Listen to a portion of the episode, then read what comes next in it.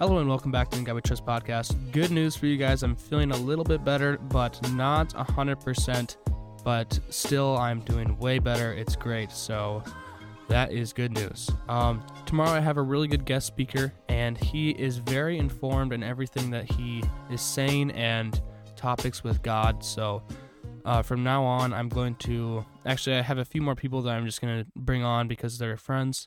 And uh, if any of you guys would like to come on and just talk, I'd be 100% down for that. He is very knowledgeable, and it was awesome because I could ask him questions, and it was just so nice. I, you guys are gonna love it. I, I promise you, you guys will love it. So, um, I guess we'll just get started with today. Today we are reading First John chapter four, God's love and ours. So let's get right into it.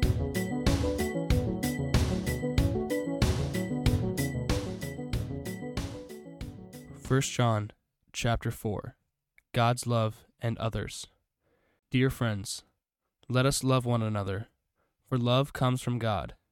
Everyone who loves has been born of God and knows God. Whoever does not love does not know God, because God is love. This is how God showed his love among us. He sent his only Son into the world that we might live through him. This is love.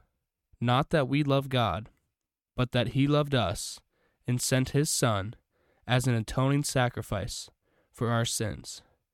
Dear friends, since God so loved us, we also ought to love one another. No one has ever seen God, but if we love one another, God lives in us, and His love is made complete in us. We know that we live in Him and He in us because he has given us his Spirit. And we have seen and testify that the Father has sent his Son to be the Savior of the world. If anyone acknowledges that Jesus is the Son of God, God lives in him, and he in God. And so we know and rely on the love God has for us. God is love. Whoever lives in love lives in God, and God in him.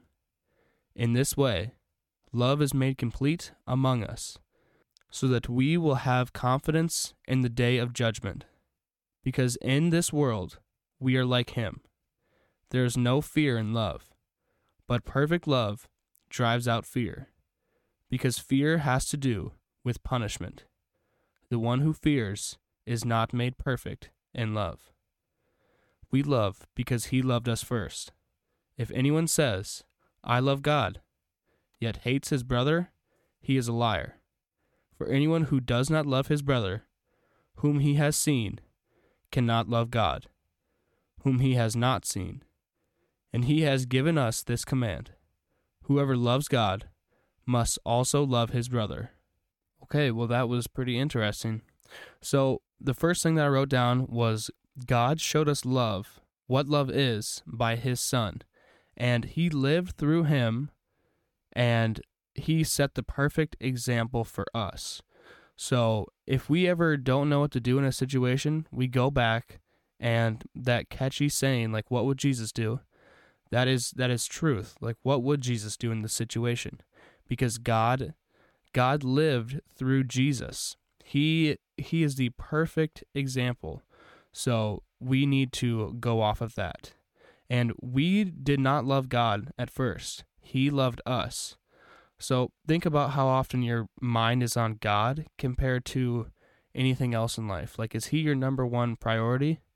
I don't think so because, well, I guess, I don't know, maybe for some people, but I know for me, I, even though I do these podcasts and every single day I'm doing something like this, I still find myself, uh, completely like forgetting about God. And I'm like, how do I do this? You know, like how does how are our minds just so forgetful? Today, my dad told me something, and five minutes later, my mom was like, "Hey, yo, what what dad just say?" And I was like, "I honestly have no clue." Like, I don't know if that's just me or if that's everyone, but I am very forgetful, and I forget about God often, and it's kind of sad to say, but if you guys if you're in the same situation, don't think you're the only one because it's it's just I think our nature, like we just forget. We are very forgetful. So, I don't know. We should be putting God first because we the things that we love, we put first in life. So, we should put God first. So, this is what I find kind of cool. No one has ever seen God, but if we love one another, God lives in us and his love is made complete in us. So, that I just find it awesome how no one has ever seen God but God is known like worldwide. So I just think that's awesome, even though no one has ever seen God. But that's because of Jesus, um, I guess. But so anyway, God has never been seen. I just think that's awesome, and uh, we we can know Him without even seeing Him. That is what is very cool. And this is a very powerful verse. If someone acknowledges that Jesus is the Son of God, God lives in him, and he in God. So we if you guys acknowledge that Jesus is the son of God, we're good right there. Like God will take care of us even if you're not doing that well and you're you just got to trust him through the process because it's it's tough and it's it's really hard. It honestly is, but you just like why wouldn't you? You know, like what else are you going to do? Like you know that God is real. So why would you disown him, you know? Like there's no there's no point to that. So, I don't know.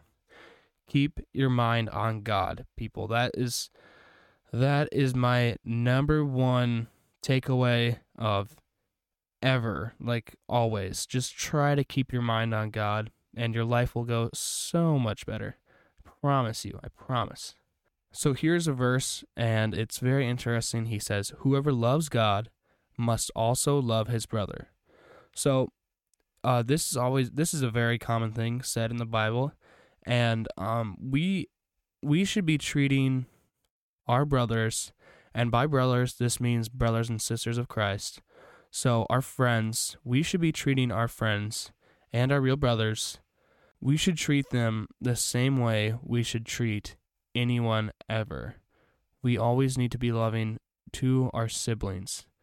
So that is that is one thing that we need to take away today for sure.